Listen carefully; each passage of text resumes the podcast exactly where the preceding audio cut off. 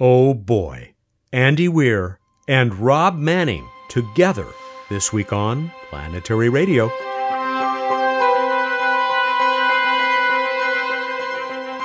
Welcome.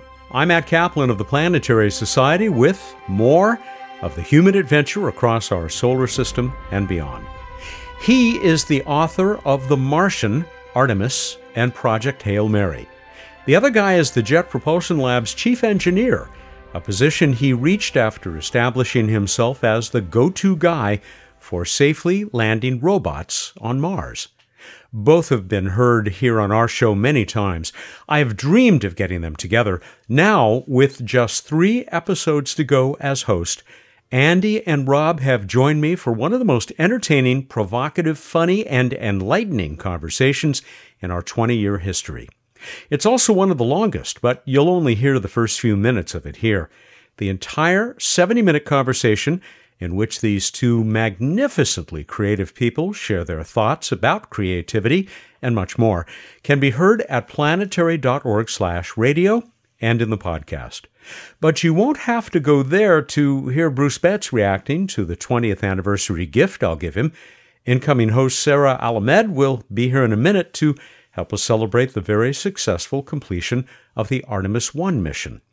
And as you'll hear me mention to Sarah, I spent a couple of delightful hours at Navy Base San Diego on board the USS Portland.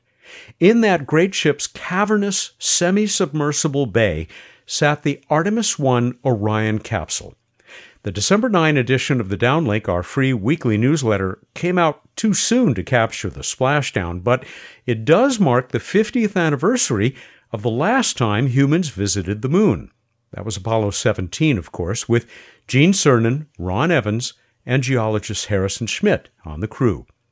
There's a great photo of these heroes at planetary.org/downlink. The Planetary Society is also celebrating NASA's decision to launch the Near Earth Object, or NEO Surveyor, in 2028. And thank goodness we'll finally have that dedicated infrared space telescope that will find many more asteroids that cross our path. Want to know what a big space rock can do? How about the one that may have generated a tsunami 80 stories high? This wave may have swept across Mars a few billion years ago. That story and more are waiting for you, along with the free digital edition of the Planetary Report, our quarterly magazine.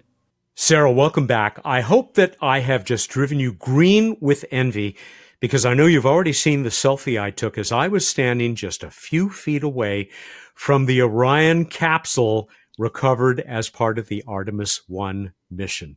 So cool. That is so cool. I'm so looking forward to having adventures like that in the future. But I'm glad you got to do that. How how was it? Was it burnt to a crisp? I, it was pretty toasty. It was uh, quite toasty, but in very good shape. I know you were excited. Absolutely. I mean, not only does this mark the end to the Artemis 1 mission, an amazingly successful end, but it also splashed down 50 years to the day since the Apollo 17 astronauts landed on the moon. So it all came around full circle and, and that's just so cool and poetic.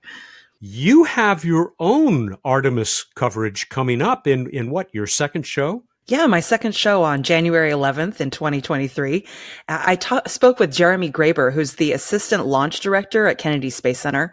We had a whole wonderful conversation about the launch, what went on that night, but also about the passengers aboard uh, the Orion capsule, the three mannequins, and the little plushy Snoopy. I wanted to know what was going to happen with that plushy Snoopy, so I got the details on that.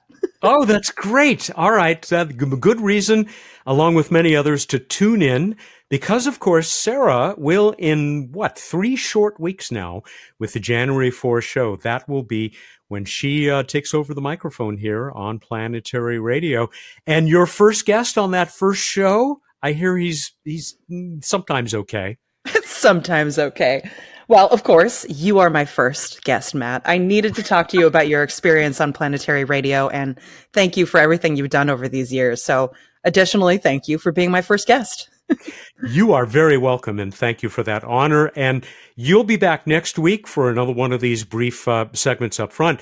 And then on my very last program, when we will uh, continue the tradition of talking with uh, Planetary Society colleagues, a little review of uh, the year 2022 in space. It has been quite a year, and Sarah will be part of that panel. So uh, I'll talk to you then as well. Gosh, what a year. There's so much to go over. It was really exciting. You bet. Thanks, Sarah. Thanks so much, Matt. Sarah Al-Ahmed is the Planetary Society's digital community manager, but not for much longer. With any luck, Rob Manning and Andy Weir will be in their current professions for many years to come. I'll introduce them in a minute. Much more interestingly, you're about to hear them introduce each other in this relatively brief sample of our recent conversation. I cannot tell you how much I have been looking forward to this with some trepidation because I didn't want to screw it up because I knew how great it could be. Just as we've been working to get Rob's mic working, I've been reassured because Andy, you've been so great with your insults and Rob's technical ability. Uh, guy Welcome. can land things on Mars, cannot get his microphone working. No, no, no. I'm very specialized. They, You're a systems engineer, Rob. You're a system. You, yeah, I, I, I delegate to important people with technical He's skills. a hardware like, guy. I'm like a software Andy. guy. Yeah, yeah, yeah. Like Andy. Andy, could you explain this method call to this microphone? I just don't get it. could yeah. I, be, before you get into that, Rob Manning came to JPL from Caltech as a draftsman on the Galileo Jupiter mission. Yes. By the early 1990s, he was chief engineer for Mars Pathfinder the brilliantly successful mission that put us back on the road to Mars and included that cute little Sojourner rover that will someday become Mark the Martian Watney's pet. Yeah. and since then, it has been Mars all the way down, though he is now also the lab's overall chief engineer. So, uh, welcome, Rob. Thank you, Matt. You're welcome. Andy Weir is the author of not one, but two number one New York Times best-selling novels, The Martian, and his most recent book, Project Hail Mary, which I've described as having an average of one great laugh and one fascinating innovation on every page. In between these, oh, look at that. Uh, Rob is now promoting the book. I can get my copy. In between these, you can have some great fun on the moon with Artemis I also recommend Cheshire Crossing, his wonderful, feisty graphic novel created with artist Sarah Anderson that brings together three of the greatest young female heroines of all time Alice Wonderland Liddell, and I thank you for making her hair black as it actually was, Wendy Darling, and Dorothy Gale. I uh, highly recommend it. I, I read it just a just a couple of weeks ago. Welcome, guys. Welcome again. Hi, thanks. It's, Hi. it's great to be here. It's a great pleasure your, for me too. Your final planetary radio with guests. That's with, right, with, with guests. external guests. Absolutely. When did you right. start? Like what year? It's uh, 20 years ago. 20, 20 years ago. So, in the time that planetary radio has been going, we lost a planet. We did. it I, wasn't my fault. I, I hold you responsible. When you started planetary radio, there were nine planets. Now there are eight. and the, you know, this is supposed to be the planetary society. You know, you're supposed to promote planets, not have them you're, vanish. Oh, man. You're, in fact, not only that, they're big on planetary defense, right? I know. I, that's I know. a big thing. Planetary defense. Yeah. They didn't defend Pluto. Maybe Pluto was a threat. Gentlemen, I'm, I'm going to ask you to. The reason I did your intros live is that, as I warned you, I'm going to ask you to continue those introductions of each other. Rob, would you please tell us about uh, Andy Weir?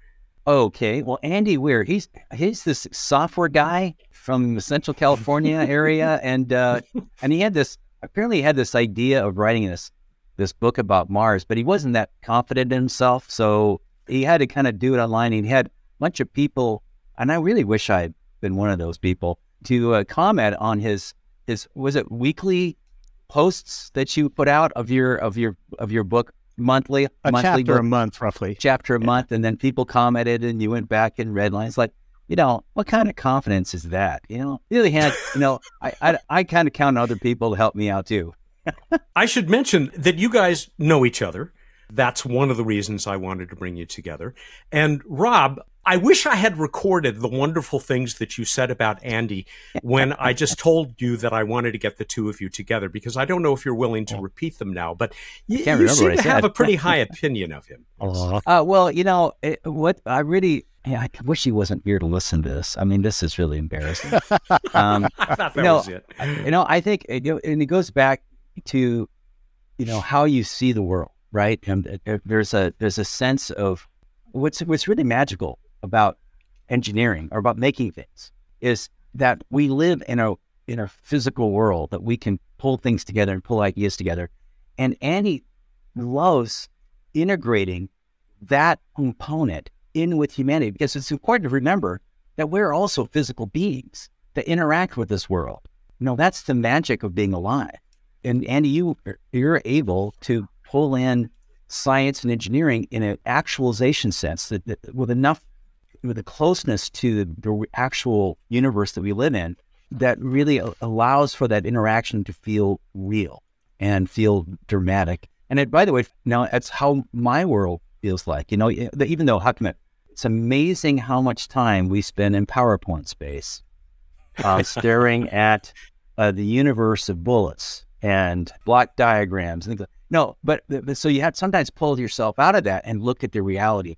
And what's what's so cool about Andy's books, and I think a lot what we do too, is we we try to explore ideas, and we build up complicated systems to explore our universe, not for the sake of going out there, not for the just the sake of looking, but to actually change what's in our brains, and that's what Andy does to the reader.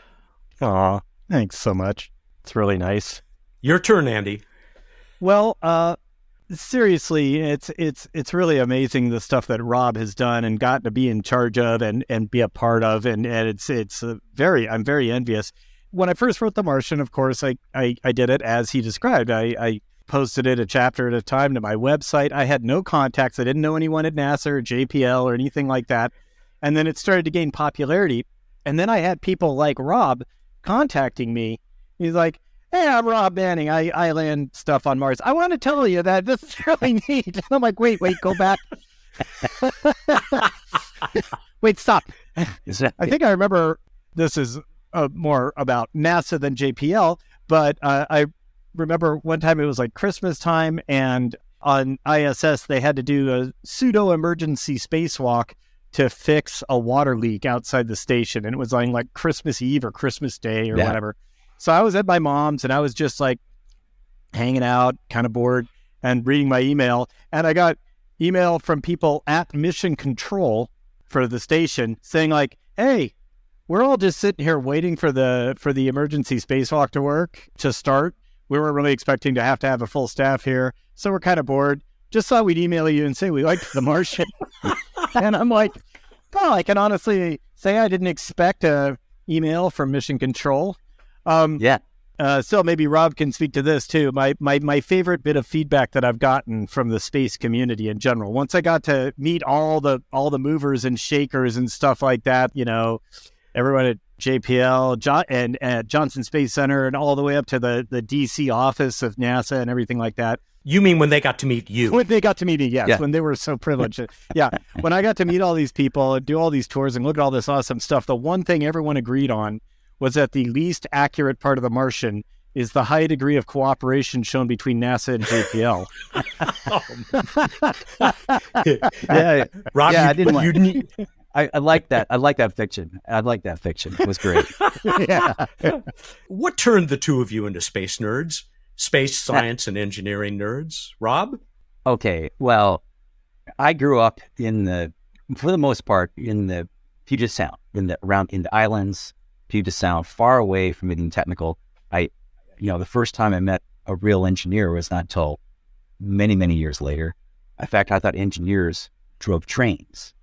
Uh, Yeah. so yeah. uh, that's Oh, when uh, you were so born, that's what they did. That's what they did.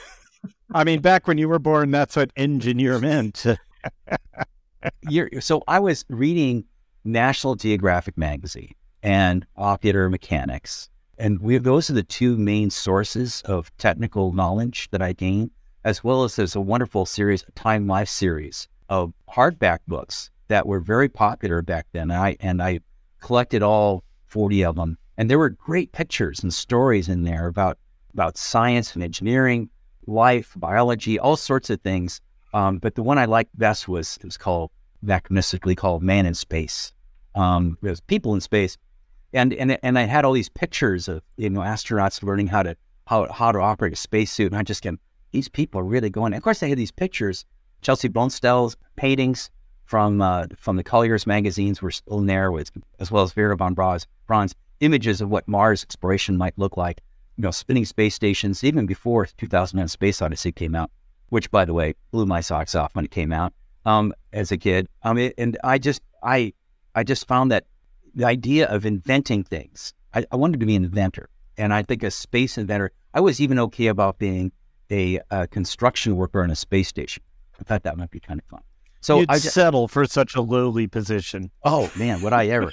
I mean, I mean, but, I mean, the whole thing that you could buy these Revell models of, of the Mercury and and Gemini, uh, and then when Apollo, I was just following Apollo. So anyway, the long story short, I was growing up right in the era of human space exploration and space exploration in general. Mariner spacecraft was sent out, fly past Venus and Mars, and eventually Mercury. I mean, we're just we're just like, oh my gosh, these little dots in the sky are becoming real.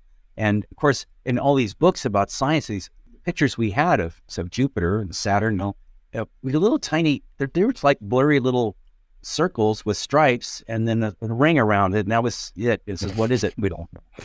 Very cool. What a great time to grow up. Can you see below my right shoulder, down in that bookcase?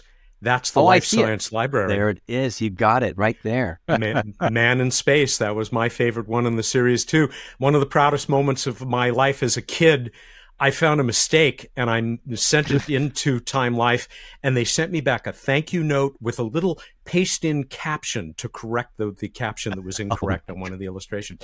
Made my made my year, probably made my life. Andy, what were your influences? I mean, what what turned you into a nerd? well, I think uh, genetics largely. Um, my father was, I mean, both my parents are still alive. So when I speak in the past tense, I'm meaning that they're now retired. But my father was a, um, a, a, linear accelerator physicist. Wow. And, and so he made, he made electrons go really fast and hit stuff. My mother was an electrical engineer. So my dad, he's all about the physics and science and stuff like that. My mom was just doing it for the paycheck. She, she didn't have a lot of passion about it. She was good at it, but she was doing it just to, you know, to make the money. What my mom really liked is reading. So that combination kind of makes me hopelessly fall into the science fiction setting. Another thing is my father had never threw away a book in his life so far, I don't think. And he has this giant bookshelf just full of every science fiction book he has ever owned, uh, dating all the way back to his own childhood. So I grew up reading like the uh, juveniles science fiction books from the 1950s and 60s and stuff. Not reprints, like the original ones. So they have sort of a smell to them. The yeah. pages are yellowed a bit. And because the intended audience are like 15 and 14 year old boys, they have ads for cigarettes at the midpoint. Seriously. They'll be like, you'll be reading along just ordinary page, and then there'll be a glossy page that's an ad for like Kent cigarettes. And then you just continue. Keep talking, guys. You're I'm going to do something else I've never done. Yeah. You just carry on the show. We okay. hate dead air. I'll be right okay. back. So, well, so Andy, did you did you read Arthur C. Clarke and uh, Asimov oh, yeah. and Heinlein? Clarke, uh, yeah, Asimov, Clarke, and Heinlein are my holy trinity. Yeah, yeah. So they're they're the ones I really grew up reading. Okay, here we have Starman Jones. Robert I've, I've read that. Yeah, remember that original edition. Yeah. But then there's also Have Spacesuit Will Travel. oh, that's really what got me into yeah. it. That was my first Heinlein story. Rob, you're nodding a lot, Rob. Were you also a fan of these golden oh, era yeah. guys? Oh, yeah, all these guys. And I, I, just, it was really got me into reading. I mean, it was the kind of thing where, where you just, especially, I love the, I love the little, the smaller stories too, where you could just sort of like sneak off uh, during a little break in school and just hide your yeah. hide your book in the backpack again and start over again what you're talking about, Rob, I did the exact same thing. I would sneak, I would have a Heinlein book or Clarke or Asimov or whatever in my backpack at school, and I'd sneak up and read it. And the the book Red Planet by oh, Heinlein oh, yeah. has book. the distinction of being the first time I ever read a book start to finish in a single day. Wow. Like, oh wow! You know, and so I was a teenager. I was in school. It was a school day, but all of my classes ended up having like a lot of boring stuff going on. So I was just like in the back, like reading my book and yeah. If only that had been the real Mars. Uh, we could, you know, you have to. It gets chilly at night, but you can still wander around. You can you can wander around. You ice skate across the great blank plains of Mars. Yeah, yeah. yeah. I, I, you know, think about these the universes they t- they took you from. I mean, now my world was I didn't have technical or college educated uh, parents or environment. So these places just feel like I, I really was going to a different world. I mean, really, and and their imaginations that they had, especially back then, was because they were inventing stuff, you know, way ahead of the time. And we've we've seen so much of science fiction authors of visions come true, and it's partly because they inspired engineers, right, to actually yeah. to do the very thing that they suggested. I just find it amazing how much innovation and imagination uh, and and curiosity these people had to make these books happen. Jet Propulsion Lab Chief Engineer Rob Manning and number one best-selling author of The Martian and Project Hail Mary, Andy Weir. Bruce and What's Up are a minute away. This is Planetary Radio. There's so much going on in the world of space science and exploration, and we're here to share it with you. Hi, I'm Sarah, Digital Community Manager for the Planetary Society. Want more space? We've got the latest news, pretty planetary pictures, and Planetary Society publications on our social media channels. You can find the Planetary Society on Instagram, Twitter, YouTube, and Facebook. I hope you'll like and subscribe so you never miss the next exciting update from the world of planetary science. Greetings, Bill Nye here with a message of gratitude. It's been a wonderful year for the Planetary Society, made possible by our donors and members. Thank you so much. We look forward to achieving even more in 2023. I hope all of you will be with us as we strive to know the cosmos and our place within it. Check us out at planetary.org. That's where you can also learn how to become part of this journey. Here's wishing you a joyous holiday season and the happiest of New Year's. Hey, guess what? It's time for What's Up on Planetary Radio. The chief scientist of the Planetary Society is here with us again. Dr. Bruce Betts. I have your gift. Here it is in the white styrofoam box, non recyclable box. Is there dry ice involved? Are there holes? No, no, no dry ice required. Uh, you can use it for dry ice if you like later, but I've already said too much. Okay, you'll have, all right. You'll have to stick around to the end. This time I will. and the sooner you tell us about the night sky, well, Oh yeah, there are all sorts of planets in the evening sky. There's the party we've been having with uh, Mars rising in the east. Uh, it'll already be up uh, around sunset in the east, looking bright red, but dimming as it gets farther away from Earth. And then uh, Jupiter high in the sky, looking very, very bright. Saturn moving over towards the west as the weeks go on, looking yellowish. In a surprise guest appearance, we'll have Mercury through the end of the month. You're going to need a low view to the western horizon shortly after sunset. And and get excited because Venus is coming up underneath it. It's super bright below Mercury. Mercury will go away. Venus will join us for the next few months. Stay tuned for more Mercury fun. Mercury Mirth. Mercury. this week in space history, big week, 60 years ago, Mariner 2 became the first planet flyby, successful planet flyby when it flew by Venus. Ten years later, Gene Cernan was taking the last steps on the moon by human. I mean, I, am not counting Wallace and Gromit because it's different. Jeez, Gromit. Wensleydale.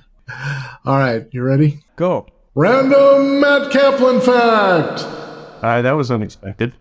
I ask forgiveness from the uh, the public. We've got uh, three episodes left, Matt, yeah. with you as host guy, and so I'm introducing random Matt Kaplan fact as a replacement segment for the next three weeks. Matt Kaplan's radio broadcasting career began in elementary school when his parents gave him a Remco AM radio transmitter as a kid. He could broadcast all of 50 feet. The world would never be the same. My poor brothers, who were forced to be the audience. Well, I love it. Thank you. Oh, you're welcome. Wait till we get to next week and the week after. Let us move on to the trivia contest, shall we? Because that gets me one step closer to my glorious gift. As of Planetary Radio's 20th birthday, which occurred just uh, a couple weeks ago, about how old would Planetary Radio be in Mercury years? How'd we do, Matt? I will simply let our poet laureate, Dave Fairchild in Kansas, respond. I think you'll like this. We've dialed in so long ago to planetary radio, where all have heard young Matt give word and Bruce with random facts absurd. I tell you, sir, we all concur that you're our spatial messenger. Get it? Messenger? Ah, messenger. And 83 is what you'd be if you had lived on Mercury. Indeed, 83 years young. Thank you, Dave. Uh, another great job. Uh, here's our winner Reese Naylor, first time winner in uh, Ontario, Canada. Yep, just about to turn 83. He adds, Congratulations, Matt, on a fantastic run. Thank you for all your work. You are very welcome, Reese, and we are going to send you a Planetary Society Kick Asteroid Rubber Astro. I like that. Um, how about for this time? I realized something, Matt. This trivia question will be answered during your final show as host. That's very true. So I'm going to break all the rules and ask, oh gosh, I wish I had a good joke right now. To the audience out there, what, after Matt retires as planetary radio host, what job would you like him to do? What do you envision him doing? I like that. It can be serious, it can be funny, it can be Profound. profound. Yeah, or just not profound. So something I would write. Okay, good. We have reached that point. Here's the box making noise. Ah, ah, people I can see it on my little video. I'm going to open it up. There we are. Okay. Oh my gosh. Oh my gosh. It is a coffee mug, and I'll hold it up to the camera. A planetary radio emblazoned coffee mug. Oh, yes, but wait, there's more. No way. Oh my gosh, there's a picture of Matt and Bruce recording at the beach. Yay! That's so cool. Thank you, Matt. Isn't it nice? It really, it's uh, just jumped out when I needed to pick a photo. I, I'd forgotten all about this, but we were on Coronado Beach recording What's Up. It's just a great photo. Oh, that's cool. Thank you. And thank you, everyone, for going along on our memory filled journey over the, this time period uh, that's a little less space and a little more, well, Matt Kaplan. Ew. Sounds gross when I say it out loud. Say goodnight, Bruce. Good night, Bruce. We've only done that like a hundred times over the past 20 years. That's less than 10% of the shows, because we've really done, I think, 1,106 shows. Of course, that includes Space Policy Edition monthly programs. So, but uh, yeah, we're well over a thousand. All right, everybody, go out there, look up at the night sky, and think about the squirrel outside my window that's eating a nut. Thank you, and good night. It's very cute. That was the chief scientist of the Planetary Society, Bruce Betts, who is now taking a photo of the squirrel eating a nut outside his window uh, so that he can remember this moment with the squirrel forever. He joins us every week here on What's Up. Want to see Bruce's truly cute squirrel? It's on the episode page at planetary.org/radio. Next week, the best of planetary radio, which is produced by the Planetary Society in Pasadena, California, and is made possible by our Space Nut members, Mark Hilverda and Rae Paoletta are our associate producers. Josh Doyle composed our theme, which is arranged and performed by Peter Schlosser. Ad Astra